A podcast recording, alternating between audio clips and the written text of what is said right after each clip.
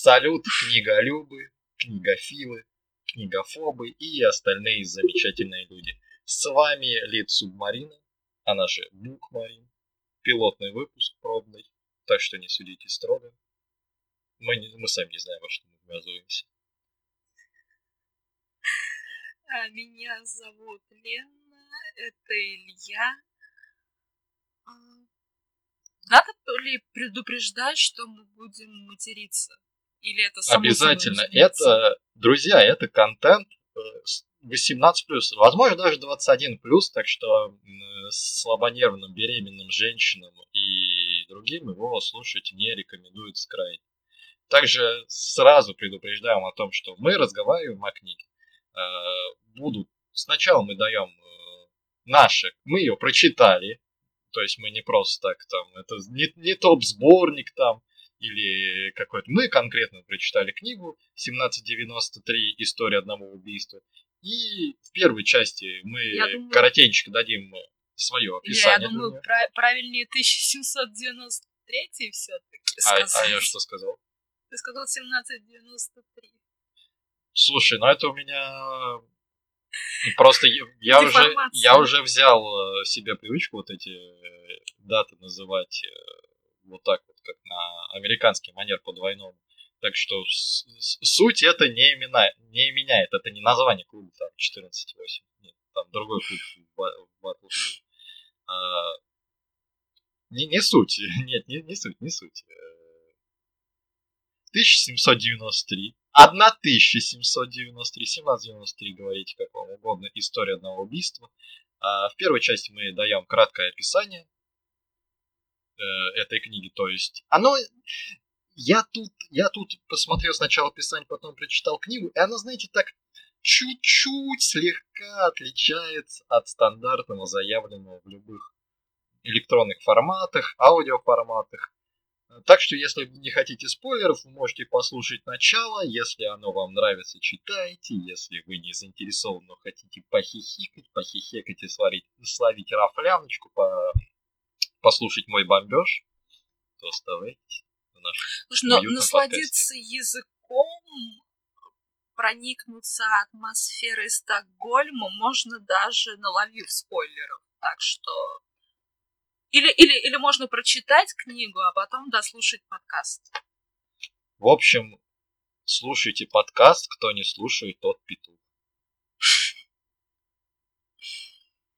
Да, шутеечка, внутряночка.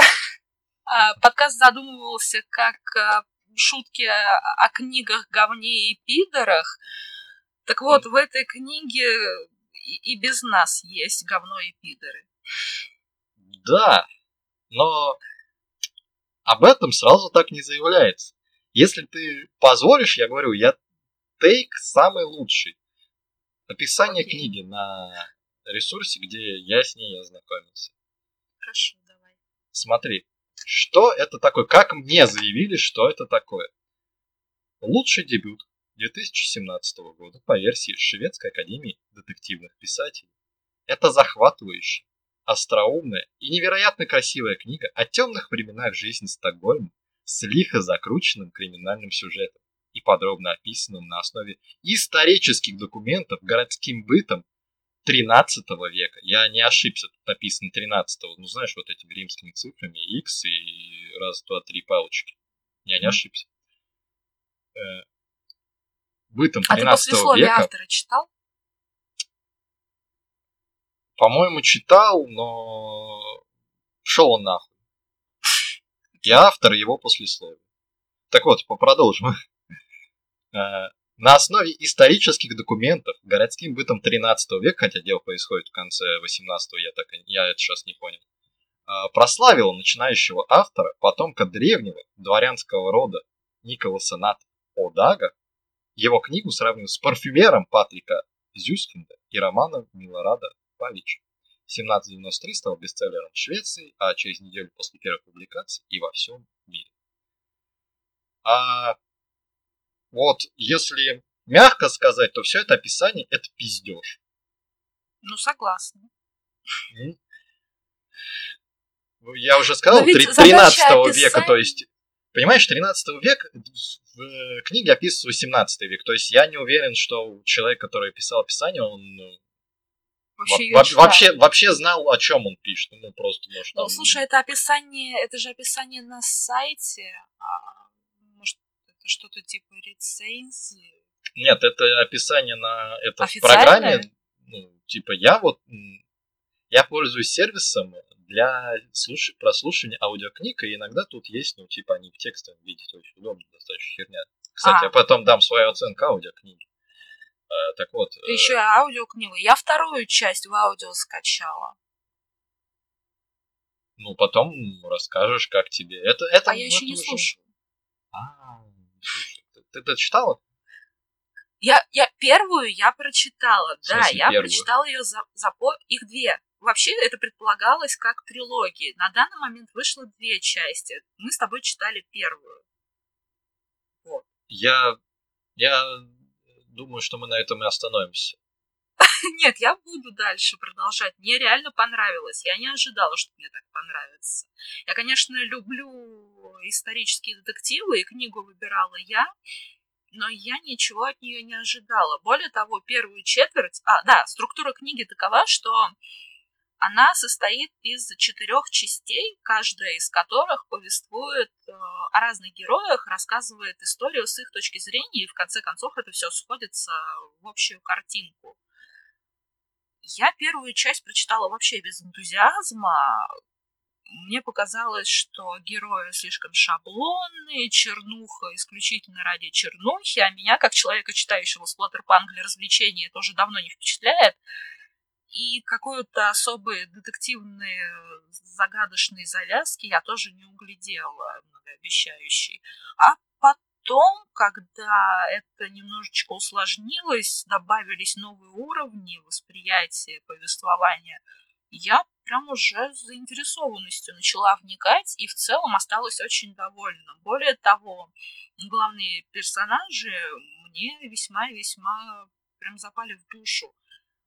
А, Микель Кардель – это один из двух главных героев, местный пьяница полицейский.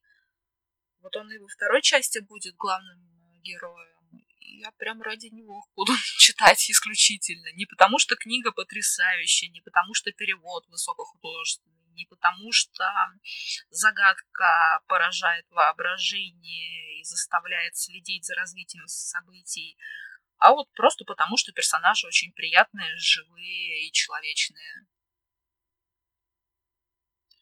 Ну, я скажу в ответ, что эта книга не является детективом. На мой взгляд, это боди-хоррор с элементами. Точнее, это наполовину драма, наполовину боди-хоррор с элементами детектива. То есть читать его как детектив не советую. Если вы просто хотите проникнуться некой натянутой драмой, ну, на мой взгляд, натянутой, угу. и послушать, э, как проникнуться атмосферой Стокгольма, атмосфера в книге действительно есть. Что у автора хорошо получилось, так это передать вот этот декаданс, вот эту атмосферу упадка э, и низких нравов. Если для вас это прям задача, если это оправдает ваше чтение книги, беритесь. Если вас не отпугивает э, говно, расчлененка и прочие непотребства, которые в книге достаточно хорошо описаны, они могут отталкивать действительно. Беритесь, читайте. Я не знаю, я правда, я читала отзывы и удивлялась, да, какой-то элемент э, графичности он присутствует, но неужели все такие чувствительные, что у них это реально вызывает отвращение и мешает читать дальше. Там нет а, детального описания расчлененки, там, ну, там буквально пару раз, конечно, э, в кишках они копались, но исключительно в целях поиска улик. Там нет детальной, детального описания расчлененки, с точки зрения запугивания, нагнетания. Она есть как элемент сюжета, но не более. Нет, там, мне кажется, что там есть некоторые места, которые просто они есть для того, чтобы было побольше ну, таких моментов, вызывающих отвращение, вот это неприя... чувство неприятия. Некоторые ну, написаны был... специально. Это чувствуется. Слушай, я правда этого не почувствовала. Я, наверное, просто уже мертва внутри. Но буквально пару раз мне было неприятно, и неприятно, знаешь, не потому, что это как-то мерзко, а неприятно, потому что ты испытываешь те же чувства, которые испытывают герои, когда все это слышат и видят. То есть вот тема с борделем, тема с ну, вот финальное, финальным объяснением мотивации главного злодея, неприятно, потому что ты чувствуешь это все с точки зрения главных героев, которые довольно неплохо раскрыты. Да, я бы не сказал, но... Понимаешь, я просто не... Люди все разной степени впечатлительности, и просто если вот, например, кто-то представит, э, там, например, сцену слизывания говна с ботинок, которая, кстати, была, то ему может перехотеться кушать, перехотеться и перехотеться читать эту книгу дальше, потому что, ну, просто как-то, хрен знает, неуютно. А, давай за закончим уже вот этот блок с э, описанием книги. И ты вот вначале сказала, что это из э, четырех частей, состоит книга. Я просто дополню, что первая часть это ну, непосредственно сама завязка, как э, два... Это два основных персонажа, на самом деле. Вот Кардель и Сесил. второй чувак. Да, Сесси. У меня, я не знаю, это, возможно, стокгольмский синдром его проявление, но мне, я, короче, я не могу запомнить, запомнить имена персонажей. Вот я Скандинавские имена — это та еще ебанина, я тоже всю дорогу путалась. Я прочитала практически за один присест, поэтому я не запомнила ни одного имени. Я запомнил ну, кроме, только кроме Кардель, того, что жертву... что... Кроме того, что жертву назвали Карлом, потому что Карл это мужчина, у меня котик Карл.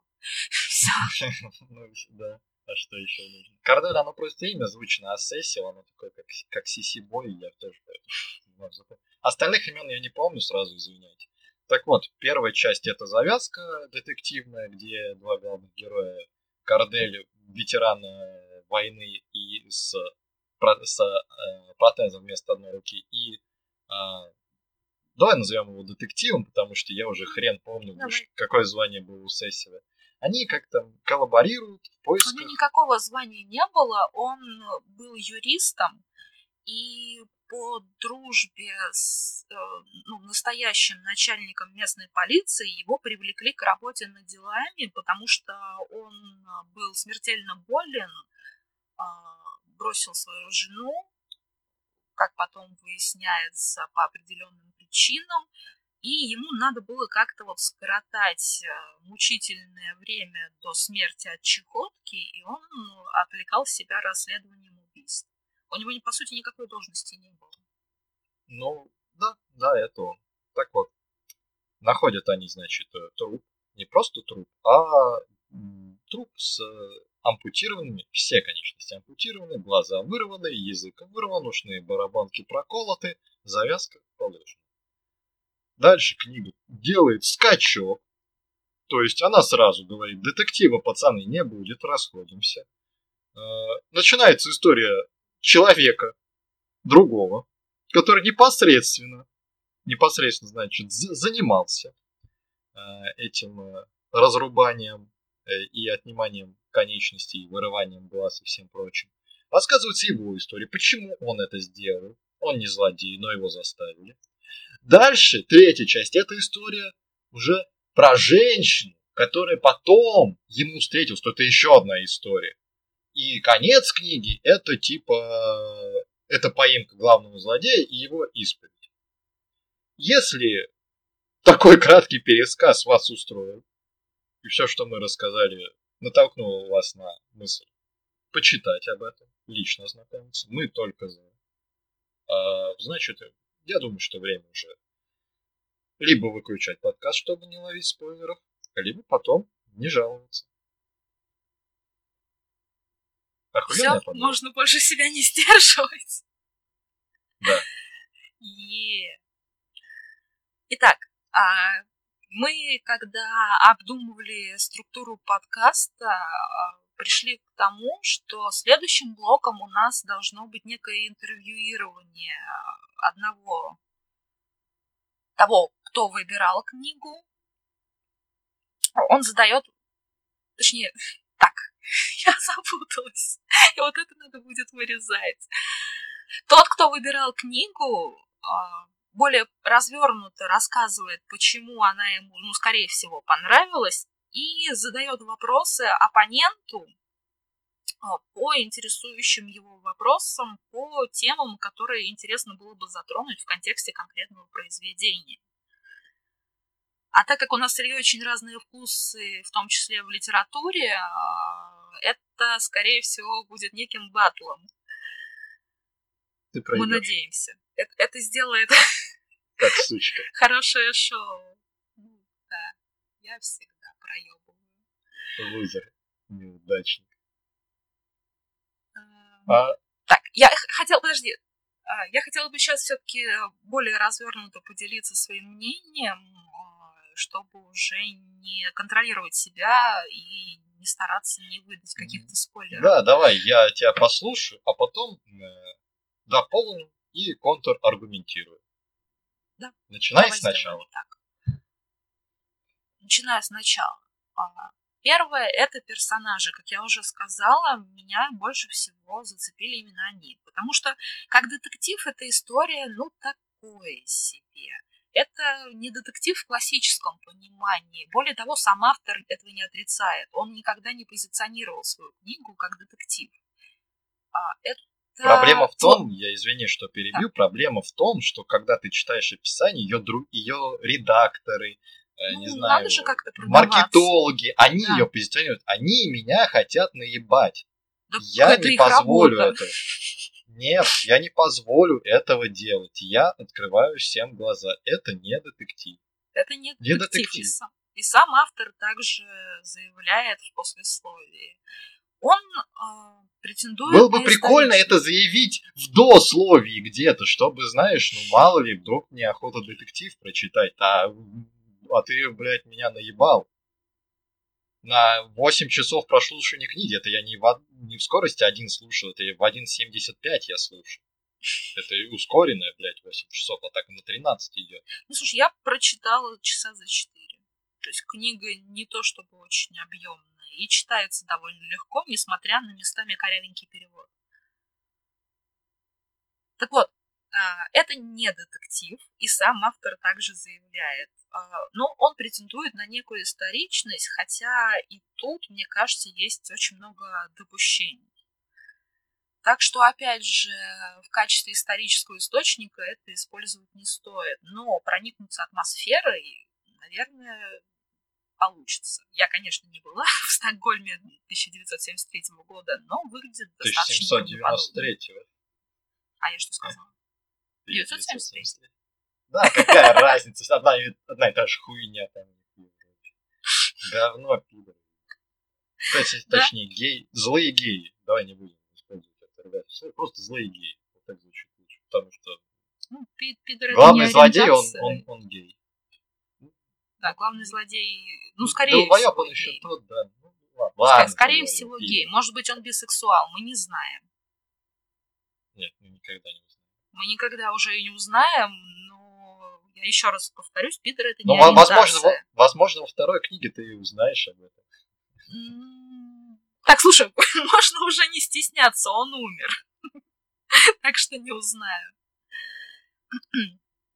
так вот, а, персонажи, главные герои, детектив и полицейский, они довольно картинно противоположны друг другу в своих взглядах, э, жизненных путях и характерах. И вот это... Но ну, книга, в принципе, построена на очень явных метафорах, которые, наверное, умышленно сделаны такими гипертрофированными. Но я себя иногда чувствовала, блин, за кого вы меня держите? Ну, я не настолько глупая, я хочу сама чуть-чуть подумать. Это раздражало. Вообще, это а. достаточно частый прием в любом творчестве, если ты, у тебя больше, чем один главный персонаж, это ну, сделать героев, вот прям антиподы друг другу, чтобы они были противоположны, но как-то сочетались, чтобы они работали вместе. Это дает э, пространство какой-то творческой фантазии и помогает вообще раскрыть э, все вот это варево с разных сторон с помощью этих персонажей. В принципе, ну, прием, ну, конечно, заезженный, но его нельзя назвать клише, да, и, честно говоря, не такие уже они в книге получились и разные, у них просто две разные истории, а так... Ну, там да, там же повествование построено так, что в конце они становятся друзьями и понимают, что они не такие уж и разные. Там же ветка Сесила, это вот чехоточного детектива, она, в принципе, начиналась с того, что он весь такой высоконравный и правильный, а ему торговец э, тканями, который разорился, собирался покончить жизнь самоубийством, к которому Сесил пришел за показаниями, э, за помощью в расследовании, он ему сказал, что ты сам, мол, убийца, ты сам волк, и ничем ты не лучше тех, на кого охотишься. И в конце а, финал книги — это такая раздутая моральная дилемма. Которой Абсолютно... на самом деле нету. Да. Дилемма, я не чувствовал моральной дилеммы. Я, когда говоришь, я прям не, не могу, я взрываюсь, я чувствую, что ну, меня прям дойдем, распирает. Мне хочется, мне хочется встать и ходить по комнате, но у меня микрофон не будет тогда записывать. И орать, что какая-то какая-то все моральная надуманность и глупость. Вот как, как это все... Почему и зачем? Я тоже разочарована финалом. Абсолютно. Все остальное мне понравилось, а финал отвратительный. Ужасно. Я сидела и чувствовала себя ребенком, у которого отобрали конфетку. Чего? Чего? Ну, хоть какой-то хэппи-энд дали, у Корделия появилась вот эта подопечная девица с ее отпрыском и кредит в их таверне. У него все будет хорошо. А я еще потом узнала, что будет вторая часть, в которой он тоже главный герой. Я просто, на, ну ладно, ну хорошо, прощаю. Так вот, э, линия Сесила заключалась в том, что он э, стал больше слушать сердце и перестал руководствоваться исключительно разумом.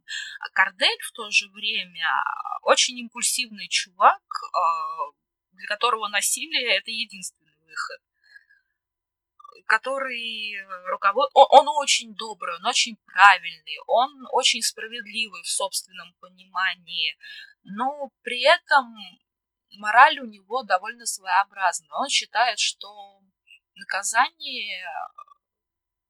То есть, если ты что-то у кого-то украл, то избить тебя, отнять и вернуть потерпевшему, это, ну, прям, это вот справедливость. Так и должна работать законодательная система. Но при этом да, ты не он, же, он же не законодатель, он просто бывший военный, который ну, сначала бьет, потом не, потом не разбирается, потом бухать идет, на самом деле. Все, это но это, конечно, не целый персонаж, но это значительное его описание. Он... Э, Тема его решительность – это прикол. Его решительность – это его главный прикол.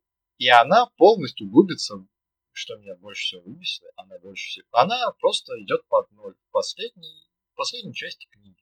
То есть вот этот чувак, который мог там залететь и сбить э, двоих здоровенных э, дыл, что произошло, кстати, в первой части в ходе расследования, не просто так головой убиваем, залететь и сбить их своей деревянной культей. Мне это офигительно понравилось. А, а потом в четвертой части его просто дискредитировали. Он был... Э, у меня нет другого слова, он был дискредитирован как ну, персонаж, как человек. Но он тоже менялся, общаясь с Сесилом. Как менялся Сесил, общаясь с ним. Это нормально.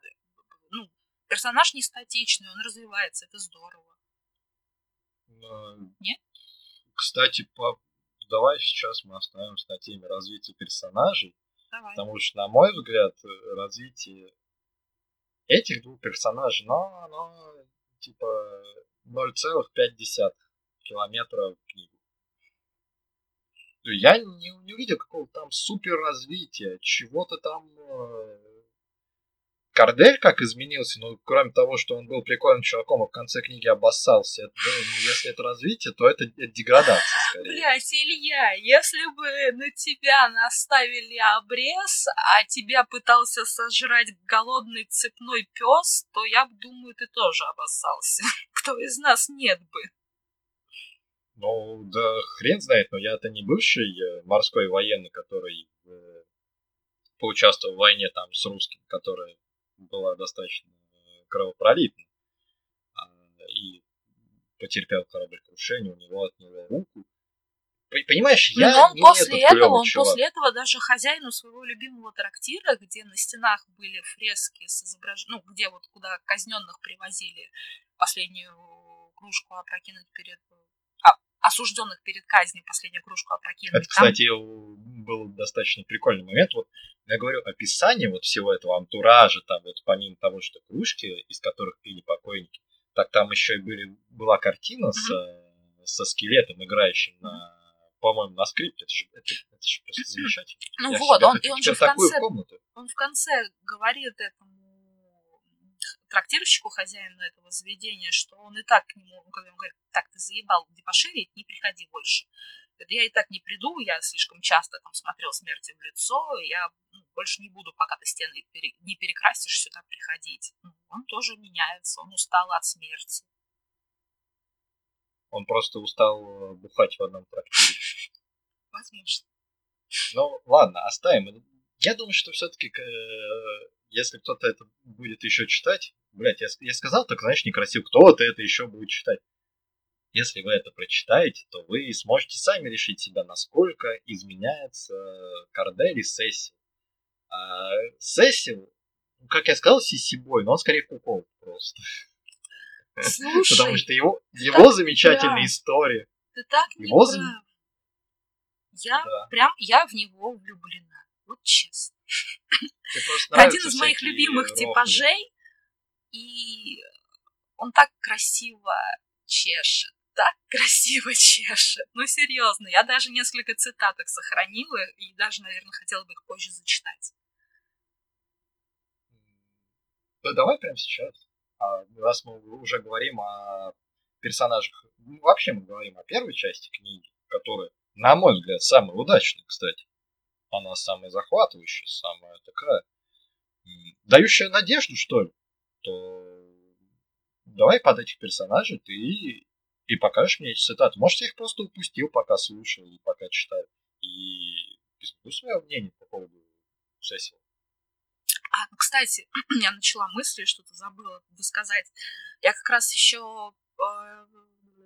в тот же день, когда читала, посмотрела девятую серию второго сезона Метода, и там главный персонаж э, напивается, разговаривает сам с собой и выдает фразу что-то в духе пьяницы святые, ну, пьяницы святые люди, они говорят с Богом. И тема алкоголя в книге развита даже больше, чем тема говна. Пьют все, пьют постоянно, похмеляются, да, донакидываются, трезвеют и напиваются снова. И все прозрения, я хочу заметить, приходят к героям исключительно, когда они пьяны. в книге не только пьют, но еще и насилуют шлюх. Это то, чем занимаются люди в 1793 году в Стокгольме. Больше они ничем не занимаются. Они только бухают и насилуют шлюх. Это, кстати, еще одна моя претензия. Это... Я, я понимаю, что автор хотел показать вот этот э, декаданс, вот это моральное разложение. Но не настолько же, блядь, это делать однобоко а все, кроме главных героев книги, они моральные ублюдки. Это, Мгм. это, это, я не, я не знаю. Так это основная мысль. Может, Это же основная мысль книги. Люди говно, но... кроме моих главных персонажей. Люди говно, кроме тех, э, кроме моих главных персонажей. Вот это основная мысль книги. Но нет никаких полутонов. Абсолютно. То есть, либо Я это уже упоминала, Либо да, чистые, очень светлые. очень топорно. Нет, место подумать самому. Тебе как будто пропихивают ложкой какую-то мораль и не дает ее, ну, не дает возможности самому до нее дойти. Так вот, я нашла цитаты. А, Важно судить и, и наказывать, и на этом их миссия заканчивается. Многие из моих последственных тоже закончили жизнь на виселице или на плахе. Единственное утешение, ни один, я обращаю ваше внимание, Жан-Мишель, ни один из них не был посажен на повозку невыслушанным. Я прикладываю все силы, чтобы каждый мог оправдаться, и если он невиновен, доказать свою невиновность в суде. Или несчастный должен хотя бы понять, в чем заключается его преступление. Знаете, Жан-Мишель, я убежден, когда-нибудь настанут времена, когда не обвиняемый должен будет наказывать свою невиновность, а, на, а наоборот, суд должен доказать виновность. Толпу не убедишь, как ни старайтесь. Если люди перестанут бояться топора и веревки, завтра же заплохает весь Стокгольм. А, Сесил, а, вот этот чехоточный детектив, он а, ярый гуманист, а, фанат Руссо и а, идей справедливого суда. У него в книге репутация человека, который всегда выигрывает дела, и очень часто он добивался оправдательного э, приговора. Я так ну, поняла, по крайней мере, из повествования. А если все-таки его подопечного казнили, то вот он добивался для него, для него какой-то высшей справедливости. И касаясь темы куколства. Меня, я прям... Это мы уже немного забегаем вперед. Э, да, я скажу свою мысль Давай. по поводу этой цитаты. Это, да, замечательно. Презумпция невиновности, которая, без которой сейчас невозможно представить а, современное судебное право. Это, это да, это все хорошо. Но проблема в том, что эта книга написана в 2017 году. Не в 1793, не в 1800, когда это было достаточно в новинку. Это написано сейчас. И рассуждать сейчас о том, что каждый должен быть выслушан и придумать свой Стокгольм в 1793 году, где все только бухают и насилуют шлюх, и там типа рассуждать о том, что презумпция невиновности и честная судебная система, которая выслушивает. Откуда же эти идеи взялись? Вот эта книга исторически освещает этот вопрос. Ну, думаю, не сессия. Я тебе, я тебе так скажу. ну, понятное дело, но вот он проповедовал эти идеи, гуманизм, он, он кичился своим классическим образованием, ходил там всем цитаты, вот так просто в лоб э, пихал. Но меня просто его, его мораль, она не, не удивляет, это просто адекватная мораль, она, и она выглядит выбеленной на фоне остального декаданса, остального раза. Ну это же было так как раз ну... время зарождения гуманизма, да, и вот он был один из проповедников этого движения. Понятно, что не он это все придумал, но он был один из тысячи, который придерживался тогда таких взглядов. Тогда другое было нормой. Именно же об этом. Знаешь, я тоже смотрел, там читал много источников по историзму, и нельзя сказать, что гуманизм какой-то, он зарождался именно в то время. Э, всегда, понимаешь, тут просто важно понять, что люди по-человечески, люди по-человечески звучит как каламбур, но давай опустим, по-человечески относились друг к другу всегда. Э, в каменном веке, в античное время, в Риме, в Египте, в Европе средневековой, где была грязь и чума и прочие непотребства, всегда, я не скажу, что преимущественно были высокие моральные устои. Но не было такого, не знаю, я слово деканас произношу каждый раз, но оно просто у меня впечаталось. Ну, Илья, что такого же... разложения, разложения не было. Так, ну, блин, основной тезис монстром человека делает окружение. И герои романа, герои романа именно потому, что они люди необычные, люди неординарные, люди со сложной судьбой. Тебе было бы интересно читать книгу про какую-нибудь Анну, как там ее звали, которая выросла в полной семье, в процветающем городе, женилась на, на любимом там капитане дальнего плавания, родила 10 детей умерла в глубокой старости. Нет, тебе интересно читать про сиротку, которая жила в сгоревшей деревне, а потом ни за что, ни про Почему- что оказалась в почему работном ты, доме. Почему, почему ты так утверждаешь? Суть не в том, как сиротка, полноценный себе. Суть в том, какие поступки совершает персонаж, что он делает. Какая разница, в какой семье он вырос, сколько у него сестер был, достаток. Да, прочее. поэтому герои Что он такие совершает? разные. Да, поэтому герои такие разные. Поэтому вот эта девчонка, она пронесла свою человечность через все испытания, а главный злодей э, просто нашел себе оправдание быть тварью. Нам Ну. показывают довольно разных героев. Мне кажется, ты несправедливо обвиняешь книгу, вот, по крайней мере, в этом.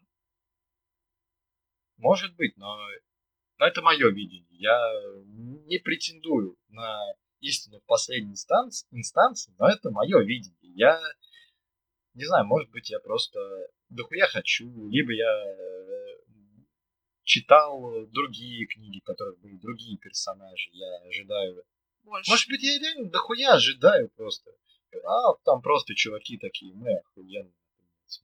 Ну, это не, не мастерпис, но для первой книги, кстати, это дебют автора, довольно неплохо. И помимо какой-то топорности и слишком простой подачи, у меня, правда, претензий к, вот, к именно к персонажам нет. Он старался. Нет, нет, тут все, иди нахуй. У меня куча претензий. Персонажка это одна из... Это, это слабейшая часть книги. Это, это провал, я считаю. Там Сесил и Кардель, они как-то более-менее на уровне. И клише вот это противопоставление двух разных личностей, оно как бы, ну... Оно хоть и клише, но оно-то работает, понимаешь? Закон-то жанра работает, вне зависимости от того, хуёвый он или нет насколько он проработал. А вот остальные персонажи, это просто пиздец.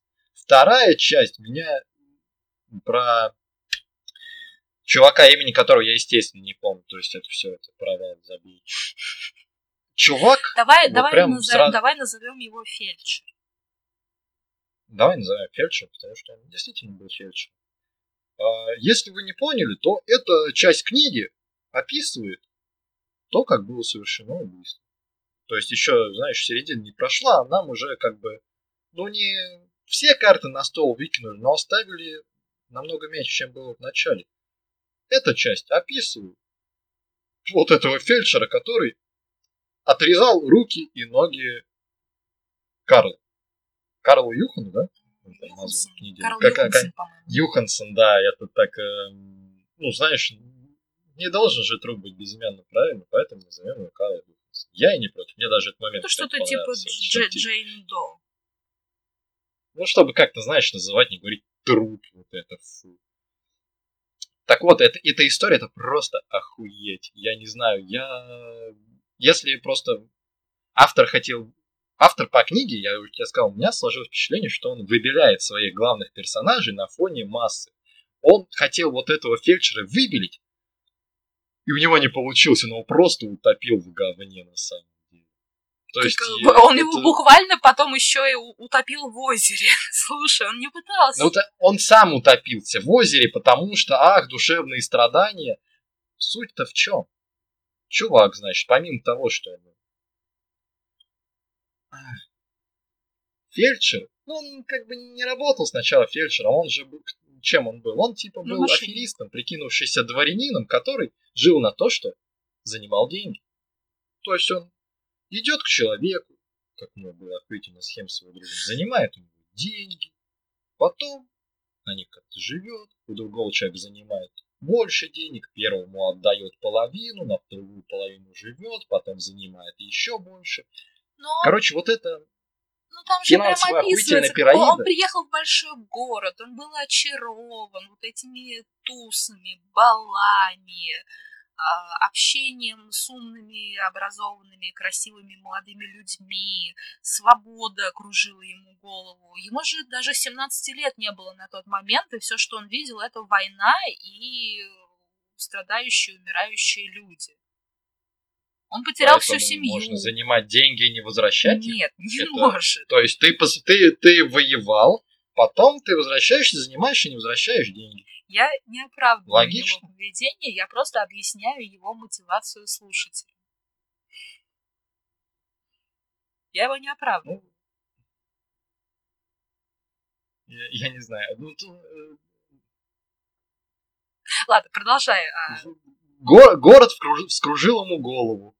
А, если кто-то у меня займет деньги и не отдаст, я ему, блядь, ебал набью, если он это будет, конечно, крупная какая-то сумма. Хотя крупную сумму ну, никому не или, дам, или то. продашь, А тогда вот, или продашь в рабство. тогда...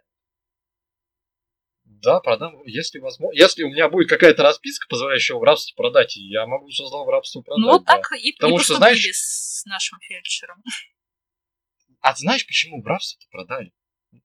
Потому что этот э, хуйлан застал идти работать потом на завод. Потому что он такой, ну нет, на завод я не пойду работать. Я лучше подожду, что со мной будет, потому что на заводе работать надо будет долго. Ну, согласна. Я, я, понимаю, я понимаю, что мы сейчас, мы, мы читали, то мы обсуждаем. Если кто не читал, он не понимает. То есть, э, таким образом, вот этот молодой человек, достаточно обаятельный и красивый, э, занимал деньги.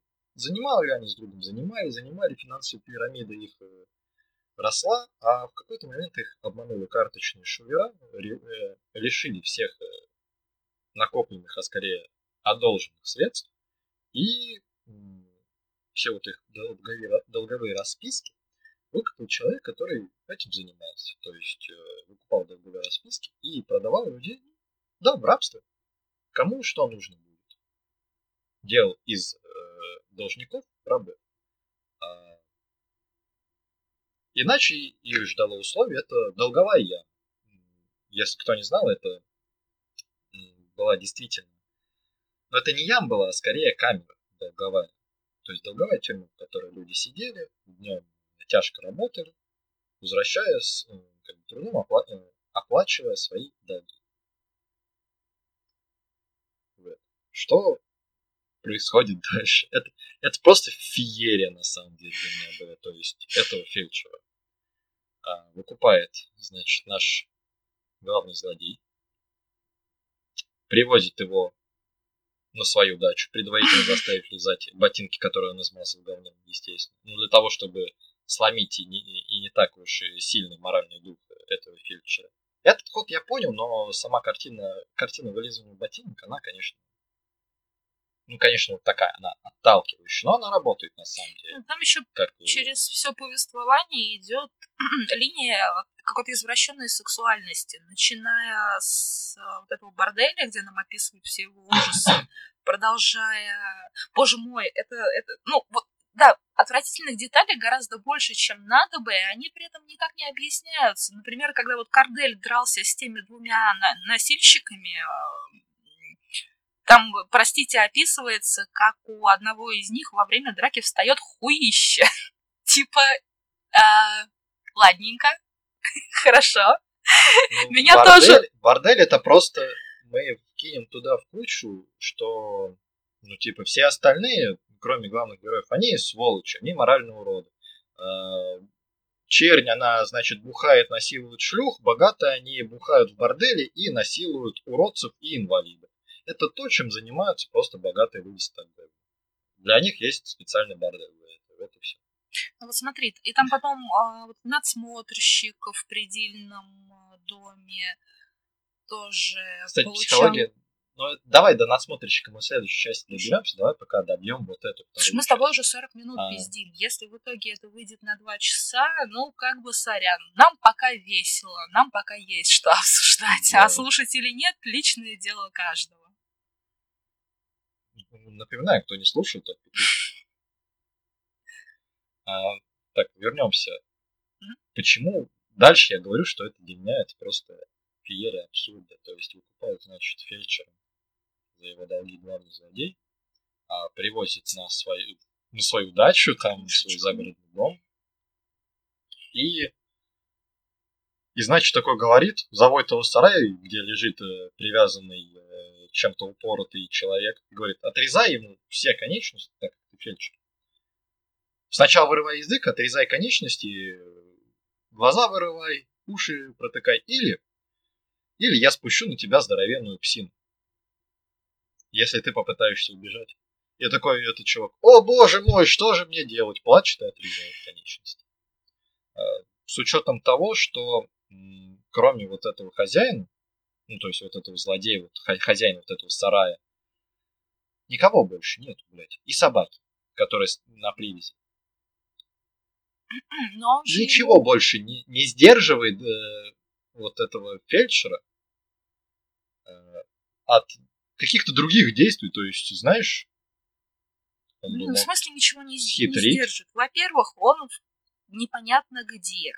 Во-вторых, его разыскивают. И даже если его не поймает его новый хозяин или собака... Кто его разыскивает? Как кто? Кто его разыскивает? Долговые расписки в кармане у этого главного злодея, блядь, которого заставляет э, ну, пилить. Ну, он в любой ноги. момент может сказать, что вот, пожалуйста, ищите. А, ну, понимаешь, ему, значит, он говорит, вот тебе человек, вот тебе там иглы, пилы, другой колющий режущий инструмент, разрезай его.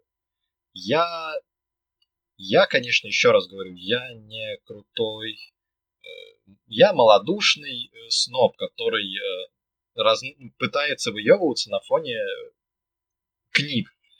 Но, знаешь, там даже не было описано, что у него подскочила какая-то мысль спрятаться где-то в этом доме, не знаю, взять с собой. Дол... Он, ну, он думал, какой, какие выборы, какие варианты у него есть. Потом он начал в красках воображать себе, как этот э, пес будет. Маркус его, по-моему, звали, как он будет есть ему ноги. Не, не. Ну да, а, он Магнус, воображал, Магнус. если он это убежит.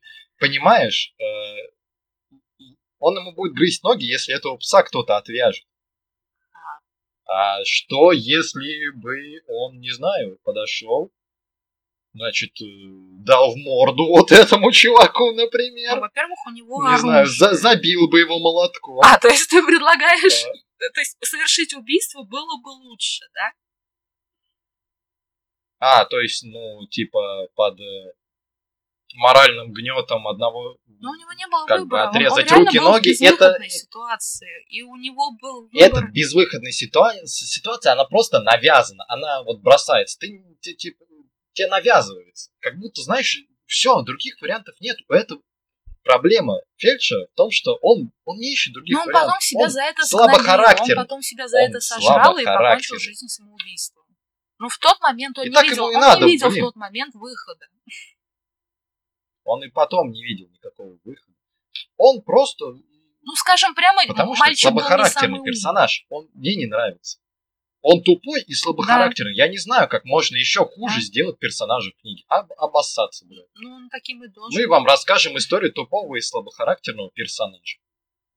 А потом, типа, включим пожалейку, что ему, не, ему нечего было делать. Его вот скушает собачка, если он, значит, не отрежет э, руки и ноги и прочие части тела. Хрен пойми кому. Может, этот человек не виновен. Да это явно, блядь, его держит больной психопат, а этот человек, скорее всего, не виновен.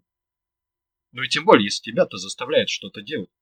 Но он же как, ну, как может, мог блядь... ему помог. Он заставил его сожрать кольцо. Что в итоге привело к раскрытию дела. Это раскрытие, это просто Фиаско. охуенно. Это раскрытие белых ниток, я не знаю. Ну, само детективное расследование, это, конечно, просто фурор.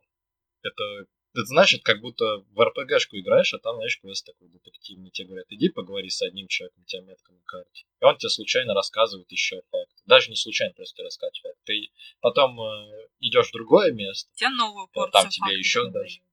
Да, тебе новую порцию фактов выдают. И вот это, и так ты доходишь до конца. В принципе, вот это, это про книгу. Только там те не факты рассказывают. Не только факты рассказывают, а четыре, блядь, пять. Пять, блядь, историй. Охуительных персонажей. Там, вот этого фельдшера, который слабохарактерный и тупой. Э, треть, в третьей части присутствует девушка, которую отправили. Ну, мы уже анонс, мы потихонечку переходим в третью часть книги. На мой взгляд, она немного лучше второй, но, но лишь немного. И опять же, дьявол, как я вижу, На меня работает пожалейка. На меня, правда, серьезно работает пожалейка, поэтому мне понравилась эта героиня, да, она такая сильная, решительная, опережающая свое время. Решительная, опережает время. Да. Ну, типа, следить за ее злоключениями было не особо интересно. По крайней мере, мне. Но, но умные мысли ее тоже опережают. И умение разговаривать с людьми. Кардель оно тоже не, иногда опережает, но это типа его персонаж. А вот когда умные мысли опережают девушку, это не ее персонаж. А...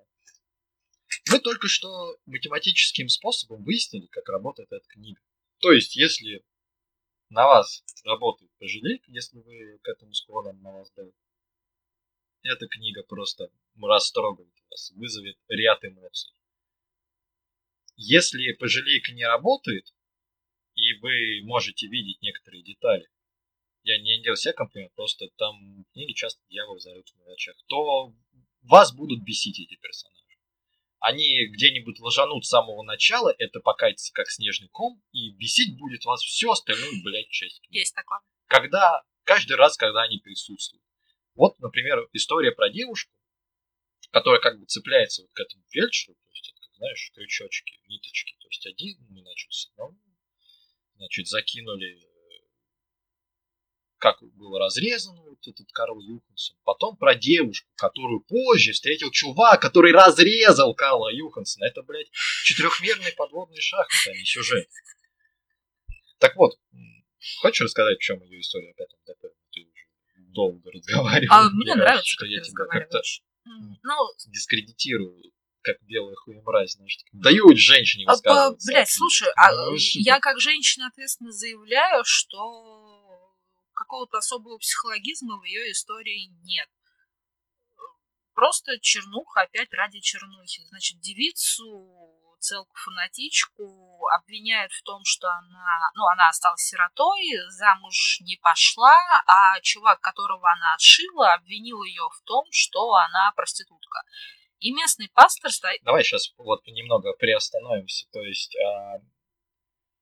я, насколько помню, мне Вообще, кстати, некоторые моменты описательные все-таки удавались. И психологии девушки, которая, она, и парень ей как бы нравится, но давать она пока никому не хочет, и ему в том числе.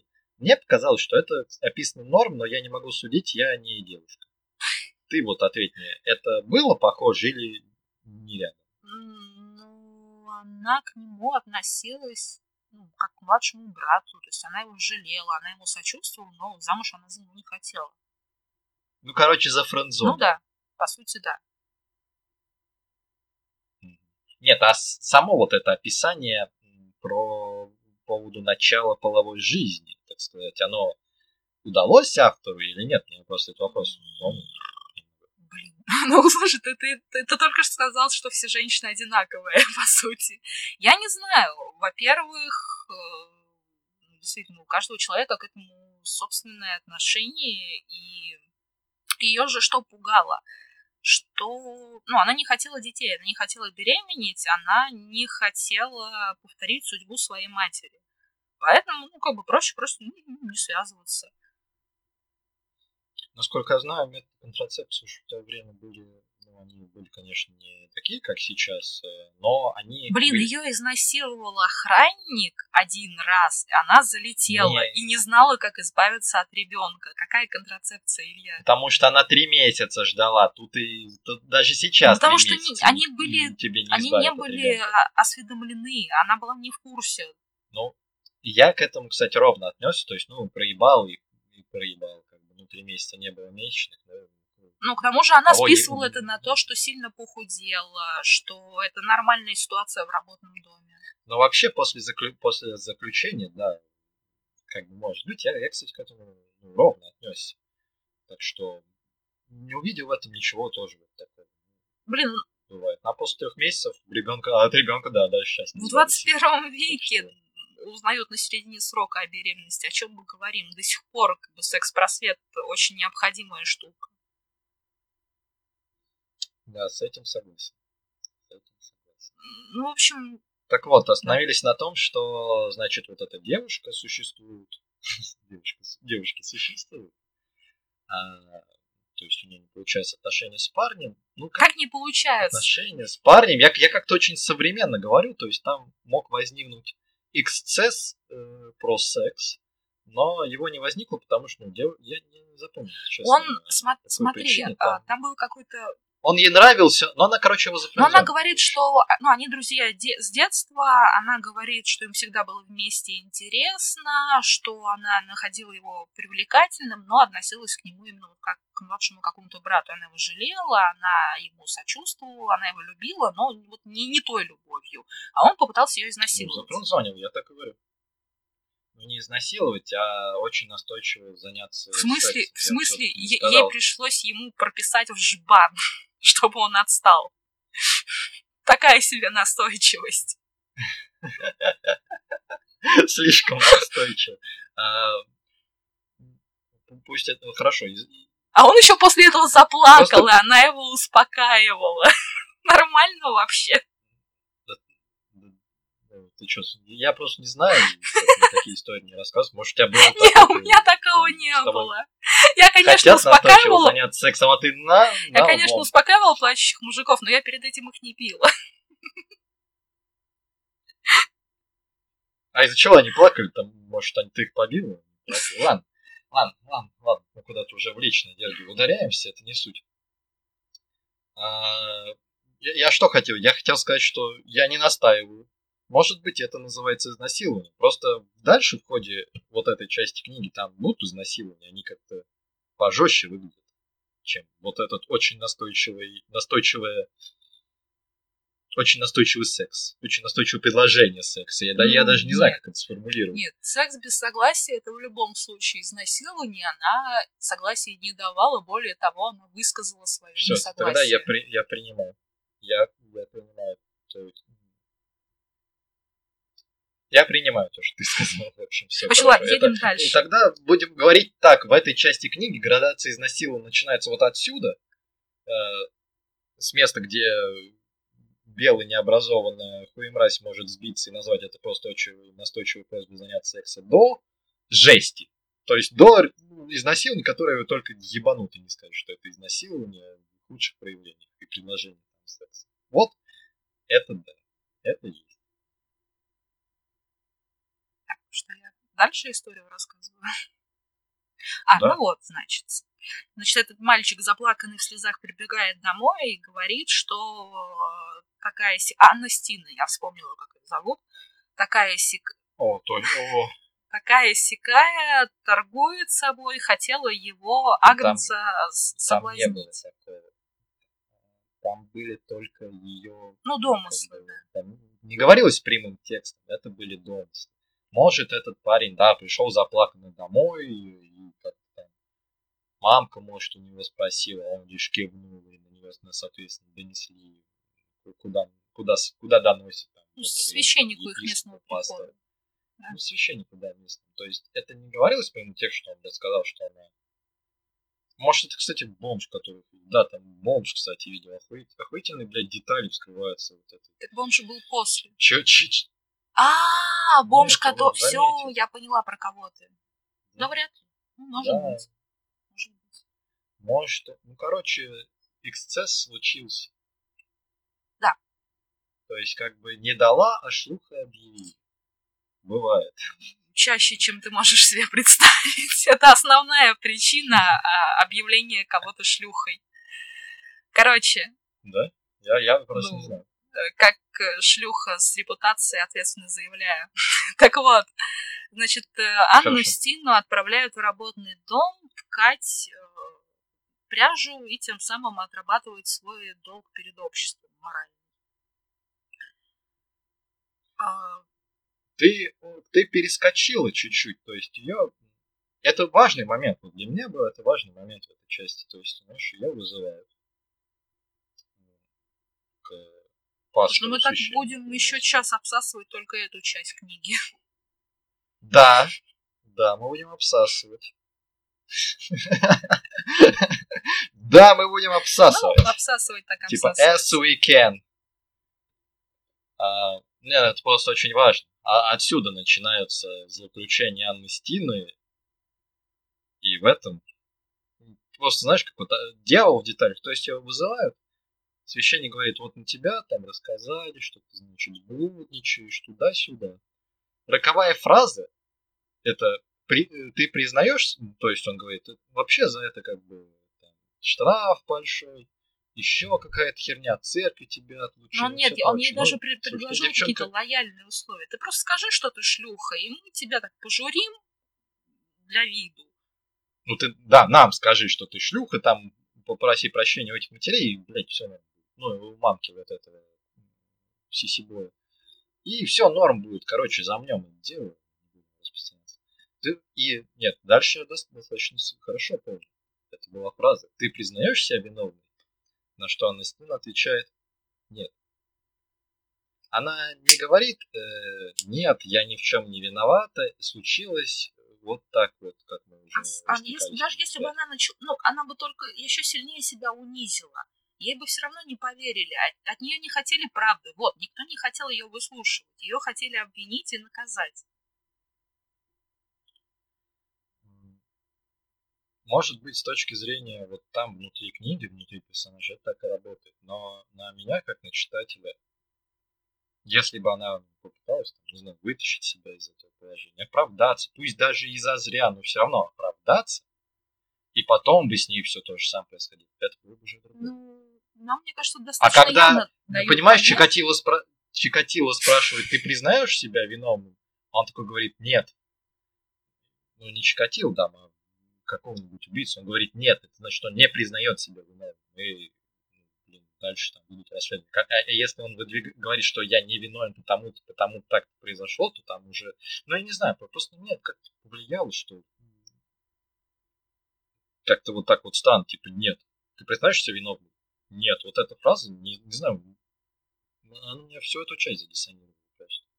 Не признаю. Мне кажется, нам довольно явно дали понять, что от ее слов ничего не зависело. Возможно, это так, но попытаться-то стоило все-таки, а типа Она ставила свою потом... гордость и свою человеч... человечность э, превыше всего. Она положила все силы на то, чтобы сохранить в себе вот эту вот несломленность духа. То есть это было ее единственное богатство, все, чем она владела.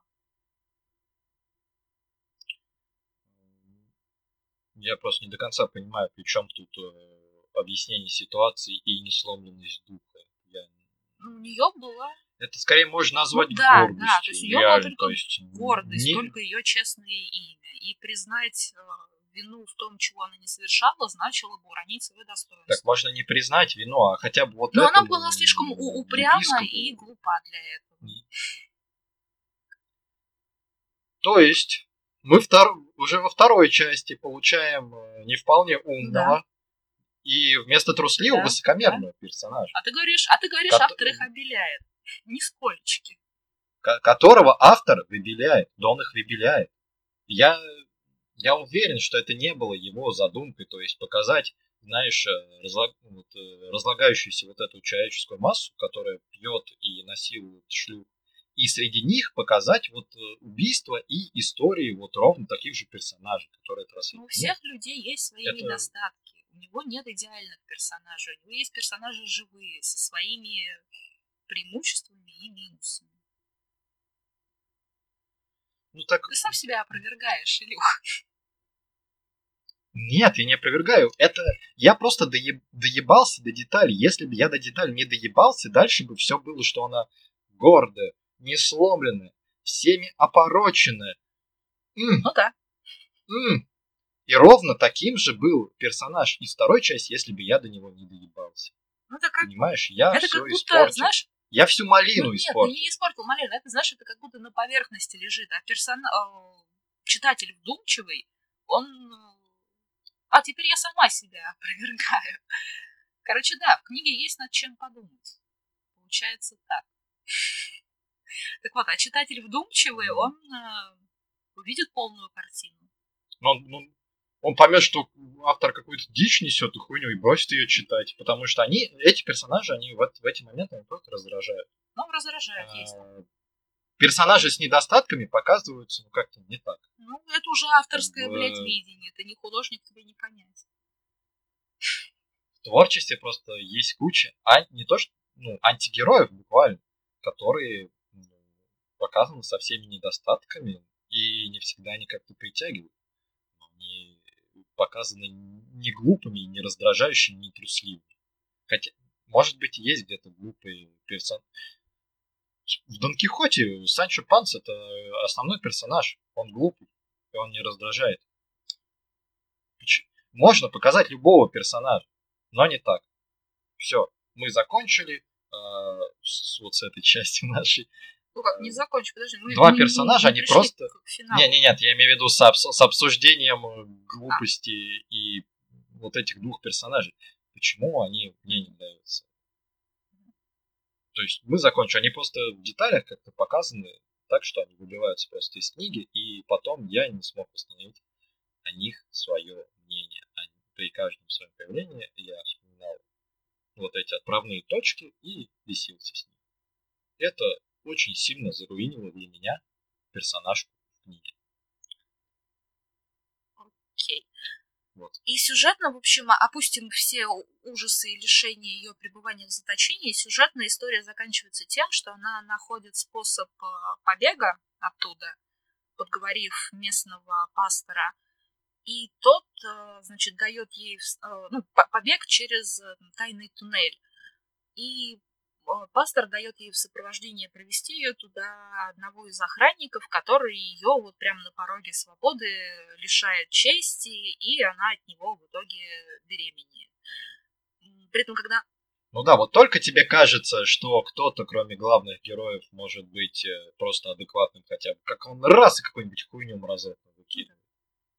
Это, это, это прием по всей книге идет. Он да, этот а, а, охранник выставлялся самым таким лояльным э, к заключенным, а потом такой, ну, ну, раз я тебя не придушил, то хоть изнасилую. Спасибо, бро. Ты такой хороший человек. Дай тебе Бог здоровья. Кстати, главный, который охранник, который там с... У него плетки имя было. Не, не помню. Мистер кто-то там. Ну, да. Слушай, вот его не как он показан, а что о нем рассказано, вот как он ловил возбуждение от того, что избивал. Mm-hmm. Слушай, ну вот это просто показано хорошо как-то. Как-то верится, что ли, что такие ебанутые маньяки действительно могут существовать, что они ловят возбуждение как-то и... Так это, это очень вот, распространенная вот перверсия. Ну, сублимация желания в насилии. Это, да, это есть книга вот так вот э, идет неоднородно. Она, знаешь, на главных частях, на, вот, на главных персонажах, она как-то проседает, как-то раздражает, а в некоторые моменты она просто, ну, реально она может сиять. Как в каких-то деталях обстановки, э, в общей атмосфере, в описании каких-то персонажей, она как будто, знаешь, поднимает голову и как будто звон говорит, что у меня есть потенциал, есть интересные места. А потом мы снова возвращаемся к главному персонажу. И я не знаю, это же неправильно. Акценты должны быть наоборот. Можно приебать там какие, какие-нибудь описания каких-нибудь второстепенных персонажей, главных. Вышло то, что вышло. И в целом книга относительно ровная. В целом. Мне вот, кстати, так не кажется, тут я с тобой не согласен. Книга, она скачет. Прям вот скачет. Ну, я говорю, как, как знаешь, то, то на дно, то наоборот, не, очень ну, высоко. И это оно, оно друг дружку сглаживает. Я вот о чем. Не о том, что... Не, ну, знаешь, если среднеарифметическая да, брать, вот, то... что я сказать. Она ровная за счет ну, компенсирующих друг друга моментов. А не ровная она чуть ниже уровня моря, вот из последнего арифметически, я бы сказал. А других и не держим. Не на дне, не, не, не на дне, но... Да. А, так, да. Еще, кстати, вот что хотел сказать. У меня тут э, есть небольшая заметочка. Что хотел сказать. А как подаются вот эти истории? Ты, кстати, не заметила, что вот, знаешь, идет какой-то Почему вот вообще основной вопрос, почему книга разделена вот так яро на четыре части? Зачем? Зачем? Для чего это сделано? А потому что вот каждый персонаж, он как? Он, значит, возникает. И книга такая стоям. Сейчас я тебе расскажу всю историю, точнее, персонаж сам тебе расскажет. Всю историю про себя. От и до. Без пауз, без перерывов. Просто история. Я это как-то в первый раз еще отметил, когда, знаешь, типа, Кардель вот как-то сессию свою историю рассказывал, как он там руки лишился. Я вот еще записал монолог про руку, ничем не разбавлен. То есть он сидит в баре, никаких пауз там, попить, что-то произошло, еще какие-то что-то Сесил, может быть, у него что-то спросил, перебил. Нет, это чистый монолог. А потом, когда я уже, так как мы переходим потихоньку к четвертой части, который главный злодей, блядь, свою историю рассказал от и до, от того, кто были его родители до того момента, как он попал вообще за решетку. То есть каждый, у каждого персонажа, э, Кардель и Сесил, они сами ее друг другу рассказывают от и до, со всеми вытекающими. Это как, знаешь, внезапные души из Ну, это так и представлено. Да, заметка так и называется. Вот. Либо вторая, третья часть, это ну, ну, без диалога просто. Просто автор сам. Во второй части же она подана как письма фельдшера к умершей сестре. Это, это можно считать монологом, да? да. Письма. Да, то есть это еще один персонаж сам про себя от и до рассказывает. Книга не была бы таким объемом, если бы в нее не было добавлено пять, пять историй от и до. Как... Ни одна из них не является какой-то супер-пупер захватывающей. Э, и ну, это как, не знаю, выбивает. Просто живые люди что-то не общаются, они не встречаются, такие не рассказывают э, про себя, что моя мама была тем, папа тем, а потом вот такие переживания я душевные. Говорю, да. есть, я поэтому и говорю о топорности. Смотри, основной тезис, э, если да. уж его выводить, он, наверное, все-таки не в личных арках персонажей, не в их личных мотивациях, а именно в том, что монстра делает окружение. И, ну, поэтому нам не рассказывают о персонажах с точки зрения их окружения. И, ну, наверное, автор не нашел более удобного способа это все рассказать и решил не заморачиваться. И так сойдет, сказал он, и написал просто пять монологов. Мне просто, возможно, не нравится сама идея про то, что моральный облик человека создает его окружение. А, это, конечно, отчасти так, но просто я ратую за мысль, что человек сам себе творец и всегда может вырваться. Ну и вот в конце мы к этому приходим. Это есть в книге, но она, как, но она как-то опять топорно подана. Да, вот, это, вот, это, вот эта вот идея идея очень скомканно втиснута буквально в один абзац в, в самом конце книги. То есть как будто бы задумка была, но почему-то ее развитию не уделено время. Просто вот есть тезис, есть антитезис и есть книга посередине, которая не, логически не приводит от одного к другому. И вот это очень расстраивает. Я думаю, что вот э, эту часть про то, как что если я еще представляю, что это пять достаточно больших монологов по жизни персонажей, что эти монологи выполнены достаточно топорно, и что из-за этого и книга вся кажется топорной, а, это вообще нужно даже в начало внести в анонс, чтобы мы, мы на... несмотря на все наши, несмотря на все наши припирания по поводу этой книги, ну, мы в этом сошлись. И это, это, это, так. Ну, это так. Ну, нельзя не сказать, что моментами просто я ее много ругаю, мне хочется как бы немного похвалить книгу, что моментами она очень хороша. Но это либо описательные моменты, либо какие-то детали второстепенных персонажей. Детали иногда значимые, как, например, в четвертой части. Четвертая часть сама по себе это просто история главного злодея и развязка, естественно. То есть злодей, будучи пойман, он дает всю историю свою опять же. Отлично. Я, когда он начал свой монолог, я подумал, блядь, еще один. Вот настолько я заебался уже от этого. тоже охуительная история, но в его охуительной истории присутствуют очень сочные детали. А, ну, правда, которые сразу читаются.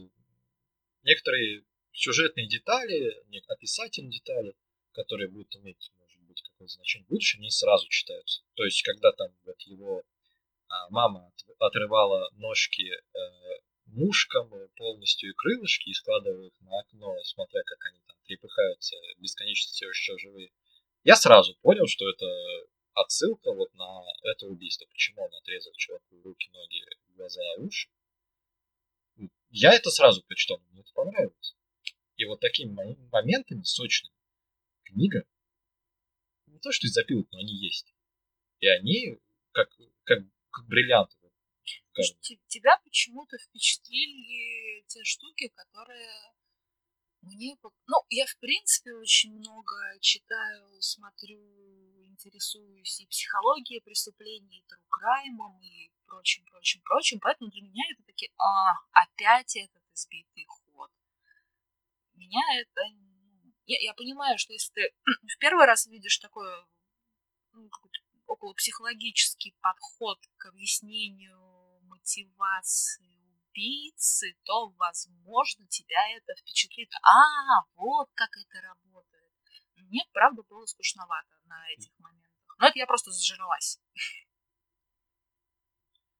Я сразу говорю, не являюсь искушенным э, читателем детективов, э, как сказал, true crime, психологии и прочего. Я как бы общую концепцию знаю. А, меня не то, что оно впечатлило и вызвало лютую, лютую реакцию, но, возможно, просто на фоне основной массы книги вот эти моменты, они как-то кажутся, не знаю, хотя бы уместными, что ли. Они, они просто, ну, а. хорошо сделаны. Я считаю, что они хорошо сделаны. Не... Просто я ее поношу, но в ней есть хорошие моменты. Жаль, что они... Я бы не сказала, что ты прям очень сильно поносишь. Я ожидала какого-то большего негатива, учитывая... Не, ну, просто сидеть и кричать, что я хуету прочитал, что я на нее время и деньги потратил, ну, нет.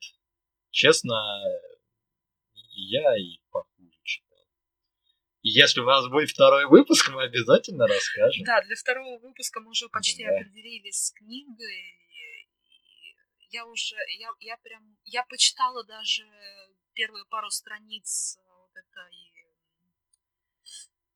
Да, да, да, да, да, Сердце да. И я уже предчувствую, как я буду гореть. Горение будет. будет. будет. Мне кажется, тут, тут мы будем полыхать, э, как Нотр-Дам де Пари. Несколько лет назад, пару лет назад, помнишь? Вот приблизительно так же мы будем полыхать. Э, мы уже подводим итог, я так понимаю. А, ну, итог подводить рано. Давай расскажем про, угу. собственно, про главную интригу книги, что же произошло и почему.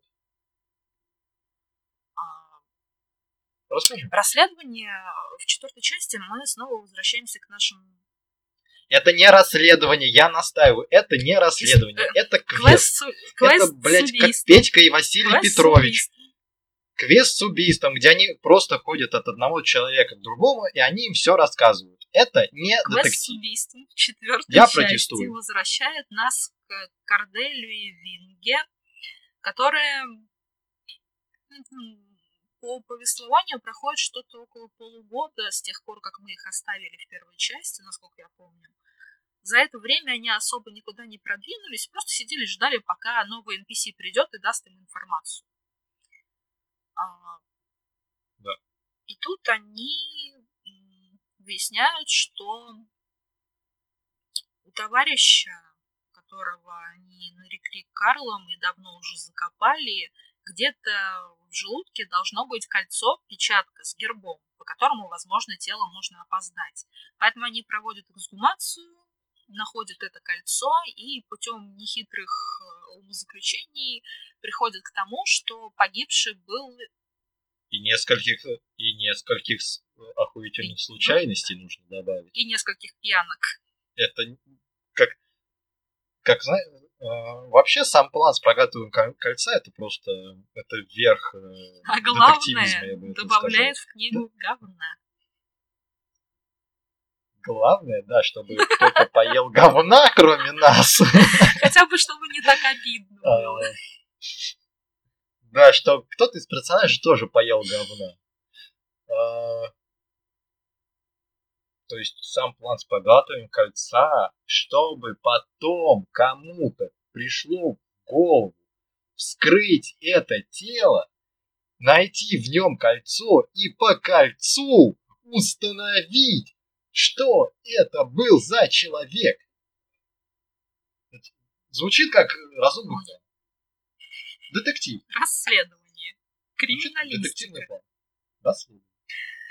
Короче, Хуистика.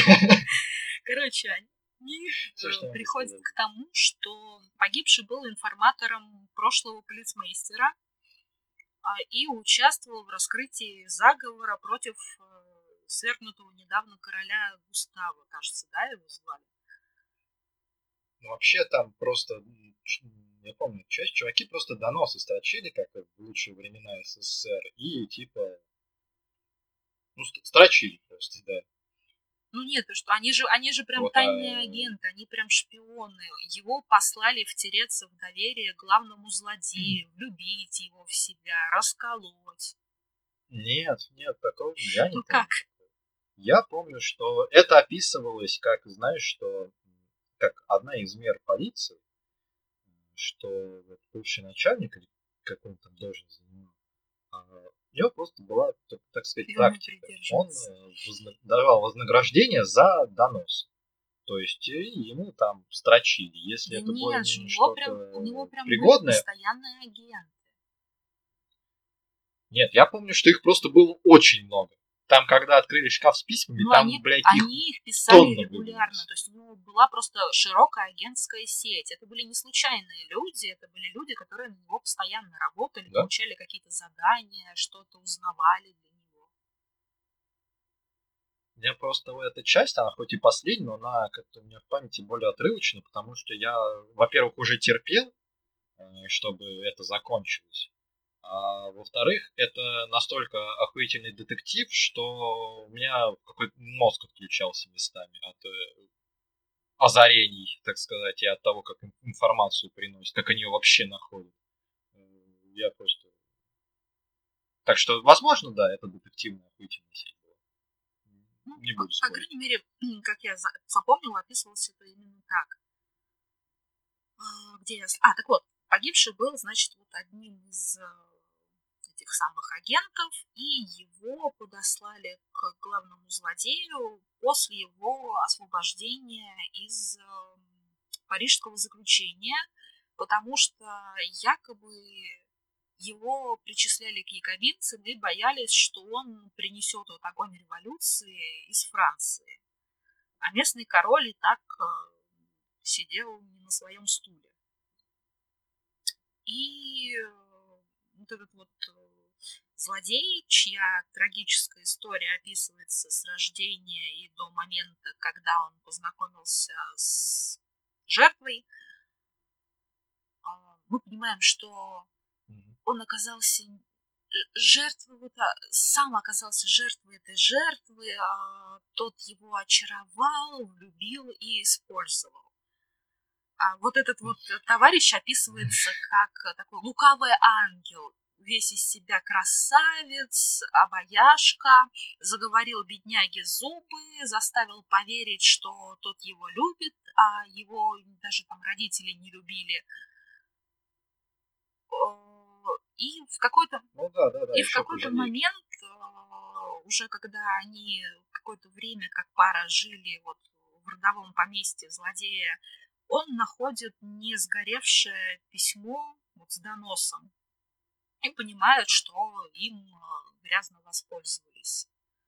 И тут ему приходит охуительная мысль в голову. Почему бы мне не отрезать ему все конечности? Да, это как общество меня заставило это Это делать. причем офи- официальная Просто позиция злодея, меня... да. Меня общество заставило. Да, да. Меня, меня, меня бил папа, меня общество заставило отрезать ему ноги. Мне кажется, абсолютно нормально. Да. Вообще сто процентов. Такое я было. вообще не увидела никакой а, тут, значит... логической связи. То есть нам сначала на протяжении 50 страниц рассказывают, как, какой он несчастный, как его никто никогда не любил, а потом да. за два абзаца, ну и в общем я нашел письмо и решил отрезать ему все конечности. Чего? Ну, ну просто автор сам заебался вот эту хуйню описывать. Понимаешь, э, суть э, это этот злодей был введен как вот антипод mm-hmm. с э, сессиевской вот этой морали. Даст ли он, значит, этому злодею убей, я, да, я, я сам тоже. не вспомню его имя, я он его нас... даже искать буду. Мне лень заглядывать в эту книгу заново. А, мы, злодей, злодей. злодей. Так вот. Злодиус злей, да. Mm-hmm. Как в Гарри Поттере в переводе спевает. А, сверхзадача всего, вот всей его истории это противопоставить ее морали Сесила. Даст ли он ему высказаться в суде, рассказать всю эту хуйню еще раз и типа если мне кажется, Сесил просто услышит, в какой-то то... момент Сесил, что, блядь, меня уже доебали твои истории просто. Никто больше не должен, никто больше я не должен Сесил. так страдать. Да, я так сидел. Это, это я так сидел. Думаю, какая у тебя охуительная история, братан. А, типа, даст ли он на суде высказаться, и там, если Чернева услышит, то наподобие, а, как во Франции, это же Просто это описывается в конце книги, нигде больше нету ни намека на, на революцию, на, какие... ни на да, каких настроениях. Да. Никаких настроений, ничего нету. Вдруг в конце книги оказывается просто... Причем он свою мотивацию придумал уже после убийства, что примечательно. Да, это так всегда на самом деле бывает. Э, нету никаких оправданий. Он просто убил, а потом, а, да у меня там родители меня били, а во Франции меня посадили в тюрьму во время революции, чуть не и убили. потом, когда и я, я узнал, такой что... вот, и он да, меня потом, предал. я узнал, что мое дело расследует Римге, да. я решил а, сдаться и начать революцию. Сдаться!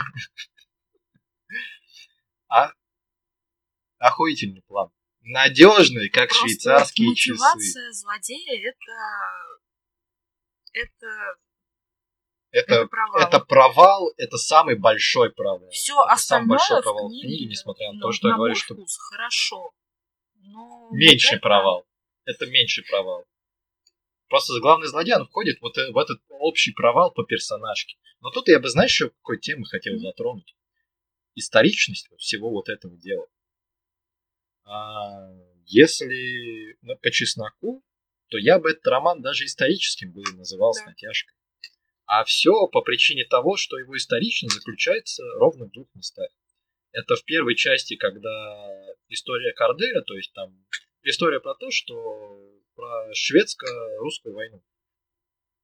То есть и ну, вот первый момент историчности, что война была между русскими и шведами и в Стокгольме. Это Швеция. Слушай, извини, пожалуйста, я, я тебя прерву. Это Швеция же или...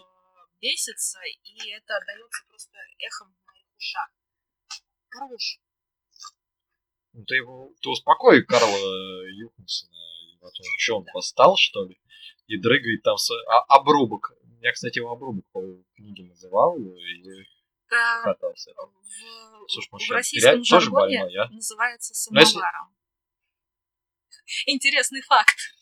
Да, кстати, кстати. Я вспомнил тоже, да. Мне кажется, это очень забавно. Но если что, это общество виновато, естественно. Да, да, да. Я слышал это когда-то. Спасибо, что напомнил. Это мой конек. В Швеции. Я просто... Просто полтора часа уже почти говорим. Я мог э, назвать... Мы уже можем заговариваться, дорогие наши книгофилы. Стокгольм Шмец — это первое появление э, исторический, что книга вообще исторический роман.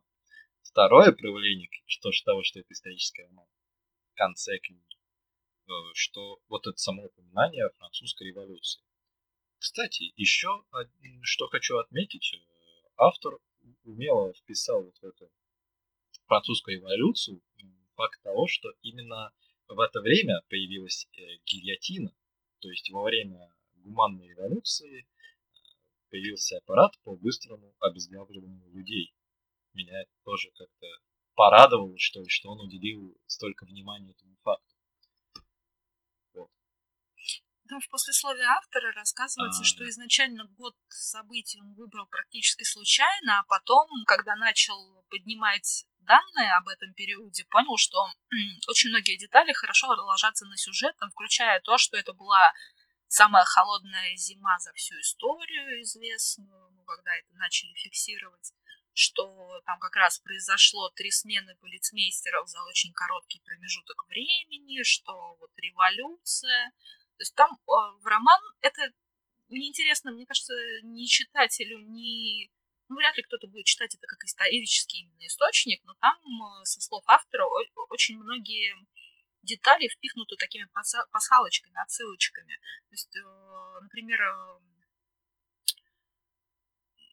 глава вот э, охраны в работном доме, куда попала Настина, там напевал реальные отрывки из реально существовавшей оперы, где он реально пел, ну, человек с таким именем.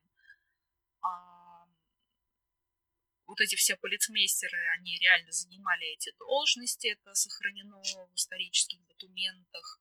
Какие-то такие детали, которые, ну, по сути, не особо-то и делают атмосферу. Не влияют.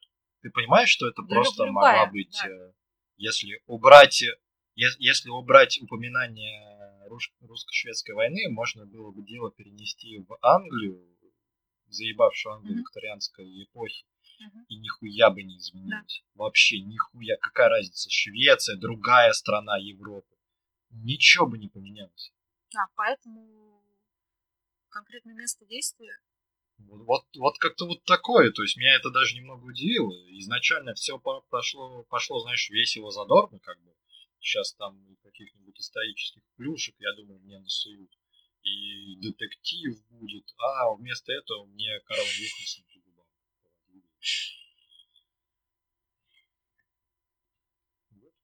да, ну я... А, мы же самое главное не подытожили. А, еще ты, я забыла и только сейчас вспомнила, что мы до конца не обсудили личность Винги. Мне кажется, сейчас можно это вернуть, потому что чем же в итоге заканчивается вся эта история? После того, как злодей раскрывает свою необоснованную мотивацию, наш э, главный герой решает, что пришло самое время отказаться от своего юношеского максимализма. Он находит э, какого-то заключенного, который в это же время был приговорен к казни, и спрашивает, чувак, а что ты сделал? Ну, я жену придушил. а что так? Ну, я напился, она такая стерва была. Все, это буквально все, что он ему говорит. Просто стандартный персонаж, э, стандартный второстепенный персонаж. Ты либо главный и хороший, ты, ну, либо по пьяни. И значит... С кем не бывает, он... Это самый светлый еще да, второстепенный ну, просто, персонаж. Ну, самый с кем по пьяни не бывал. Самый такой невинный. Ну, и Сесил ему говорит, слушай, чувак, ну а вот если бы отмотать назад, ты же не со зла, ты же не стал бы Говорит, ну стал или не стал, спорный вопрос. Очень уж стервозная была баба. Но если бы я мог выбрать на ней не жениться, я бы не женился. И что делает Сесил? Он подменяет письмо а, погибшего Карла, якобы дешифрует его, приносит злодея и говорит, а ты зря его убил. На самом деле он тебя любил вот то, что ты прочитал, это было не то, что он отправил. На самом деле он написал, что он нашел любовь всей своей жизни, уходит в отставку и хочет э, растить с тобой собачек на ферме. И чувак такой, боже, как я был неправ, на самом деле, да, на самом деле люди хорошие, а я мудак просто потому, что я мудак, и на самом деле у меня даже мотивации никогда не было. Убейте меня, чтобы я не мучился. Это буквально то, что происходит в конце книги. Да, да, это, это так и происходит. Это... Тому, чтобы э, нашего главного злодея казнили вместо жены убийцы, а жену убийцу отпускают на свободу. Конец. Охуенно. Справедливость, э, равенство, капитализм. Я не знаю, как что еще добавить. А,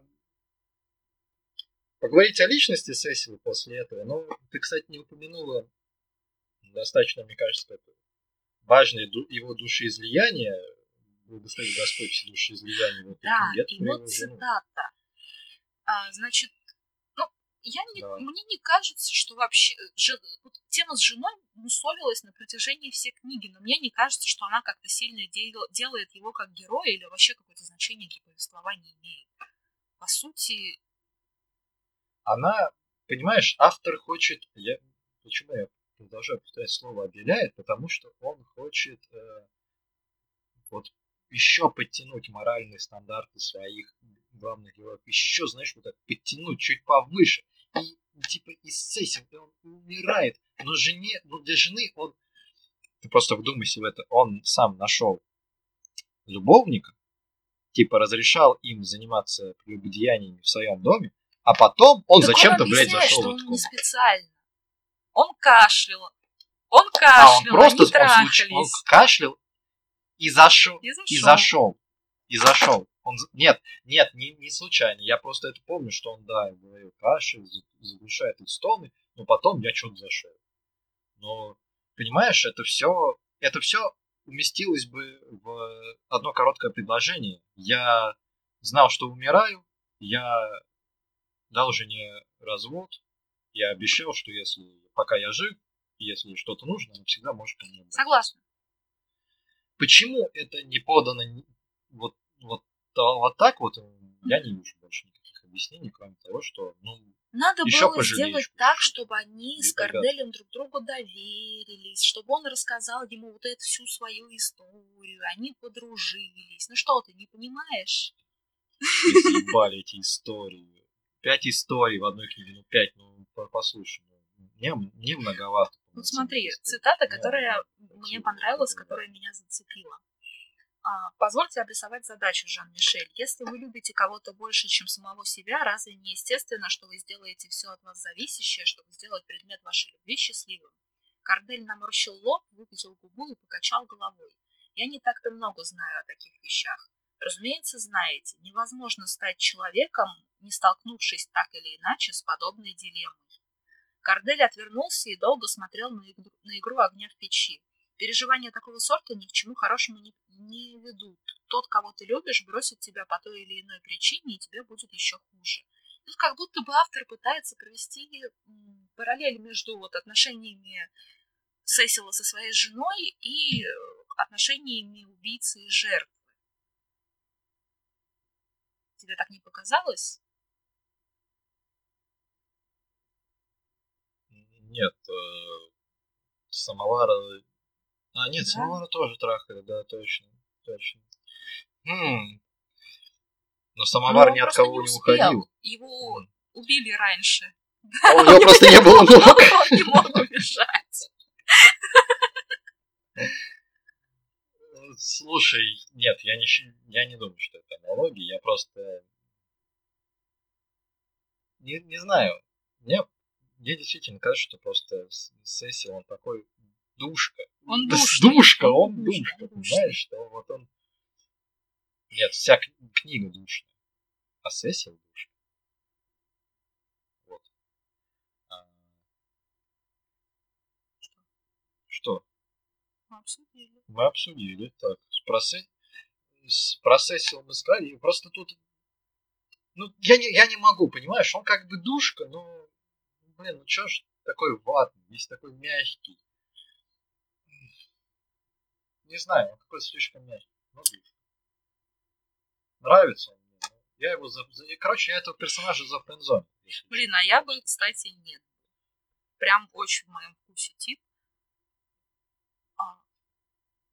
Ну, так, к чему я вела? Я вела... А, я вела к хэппи-энду. Подожди, так, давай... подожди. У нас же хэппи-энд еще после всего этого случился. Да, естественно, что главного злодея его отвели, казнили, и он не рассказал в суде всенародно, какой он брошенка, обиженка и все прочее. Не рассказал, что он, как, как, как происхождение был дворянин, что он убил простолюдина, не вызвал этим э, всполохи Великой революции еще и в Стокгольме, Сесил себя спас, вот и сказочки конец. А Микель, а, Корнель, нашел людей, которые кинули фельдшера на бабки, отнял у них бабки и передал эти бабки овдовевшей Анне Стине, которая была беременна от охранника, но на которой женился фельдшер, чтобы не дать ей опозориться. И заметьте, не, не бабки фельдшера, а те бабки, которые он занял, у него своих денег никогда не было. То есть, то есть совсем было бы правильно их эти деньги вообще-то вернуть, но так ну, как да. за них уже как бы заплатили и фельдшера как бы использовали, то можно и не возвращать, можно дать в ебало такому же наебщику, как этот и сам фельдшер, они по большому счету не особо различаются, просто да. один другого все наебал. И Кар Кардель э, дружится с Анной, э, она просит его обязательно к ним заглядывать, э, справляться о жизни друг друга, они планируют тесно дружить и э, воспитывать, воспитывать кого-нибудь. Я не знаю, кого будет воспитывать Кардель, но он себе на будущее еще в конце книги составляет план. Так, надо будет найти еще вот этих мудаков обязательно, и вот, вот та тварь тоже должна получить по заслугам. Ой, и вот в этом разобраться. В общем, он встает на путь. Э... Все, Карл пошел в разнос. Короче, это угу. Бэтмен из да. Стокгольм-Сити. Последняя часть, она просто душная. Такая душная. Смотри, если коротко, вот, поделись своими впечатлениями э, вот по каждой части, потому что книгу нужно рассматривать как четыре, не, не, не целиком произведение, четыре разные. Вот, я, во-первых, не считаю, что надо рассматривать как четыре отдельные части. Это цельное произведение. Там все части связаны между ну, собой и продолжают одну мысль. Я не согласна, что это надо отдельно рассматривать. Просто тебе в силу субъективности может быть интересно читать, более интересно читать одну из них, нежели остальные. Может быть. Может быть. Я уже называл причин, почему персонаж что там. Хочешь как-то так, подытожить? Скомпонуем, да? Давай скомпонуем вот наши общие впечатления. Вот, значит, как тебе сама книга? Что ты выделишь в ней хорошего, плохого и что не получилось, но могло бы быть лучше? А, ну, в принципе, мы все это обсудили, у нас с тобой разные мнения, но да, да, но по Не, моему, ну вот прям коротенечко. По моему субъективному как итог? мнению, на мой вкус, тут очень неплохая персонажка, загубленный конфликт и слитый финал, но персонажка неплохая. И отличная атмосфера. Детектив никакой. Ровно? Детектив никакой. Как драма неплохо. Но вот в половине вещей я с тобой согласен. Детективка это, это не детектив. Э, атмосфера действительно удалась и получилась. Некоторые описания очень хороши, детали тоже замечательные бывают. Персонажка, я считаю, плоха. А так как персонажка плоха, соответственно, и вытекающий из персонажки последний конфликт, он реально слит и не вызывает никаких эмоций. А если бы мы выставляли по десятибальной шкале где, оценку где книги, один это дно, я а бы поставил это... это недостижимый идеал, которого угу. я никогда в жизни не видел и хрен знает увижу когда-либо, я бы поставил пять с половиной. Ну вот прям. Я бы, я бы даже, да. Я прям бы, наверное, с тобой уверенно, согласилась. мощно. Да, прям крепкий-крепкий среднячок. Да, если... Да. Все зависит От от того, что вашего вам нравится если читать, что вас развлекает. какие-то вещи. Потому что если вам нравится такое дерьмо, то вам понравится эта книга. Мне нравится такое дерьмо.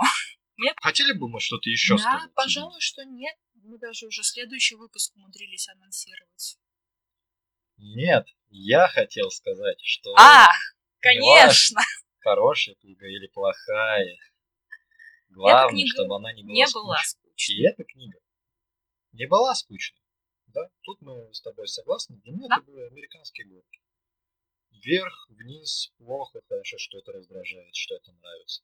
Но скучно она не была, и о прочтении я не в Я более того, я буду читать продолжение. Так что я скорее довольна, чем недовольна, что я ее прочитала.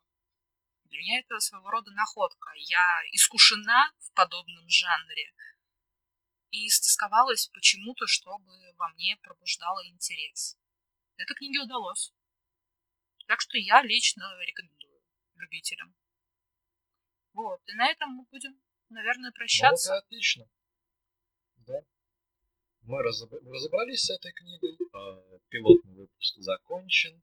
Э, Надеемся, что Да. до новых встреч. Надеемся, что нам не станет скучно. И, и вам не станет скучно. Пока-пока.